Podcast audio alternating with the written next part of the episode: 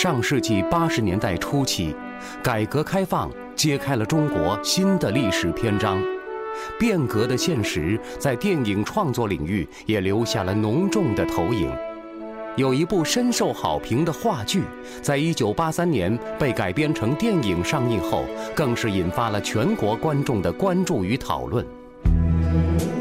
当年四十八岁的安徽籍电影演员杨再宝，因为在影片中成功塑造了一个克服阻挠、带领大家力主改革的企业家形象，获得了金鸡百花双料影帝。这部电影就是《血总是热的》。同志们，难道你们真的看不出来吗？我们退路已经不多了。我们搞了三十年不理想，万一再搞二十年还不理想，中国怎么办？没有退路了，同志们，我们只有和党同心同德，拼出一个现代化的中国来，否则我们这些人再被打倒，就不会有人再为我们平反了。有人说，中国的经济体制像一架庞大的机器，有些齿轮已经锈住了、咬死了，可只要用我们的血做润滑剂，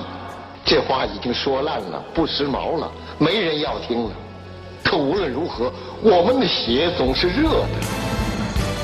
光影时光机，本周六晚间二十三点将为您带来安徽籍著名电影表演艺术家杨再宝先生的电影代表作《血总是热的》录音剪辑，敬请期待。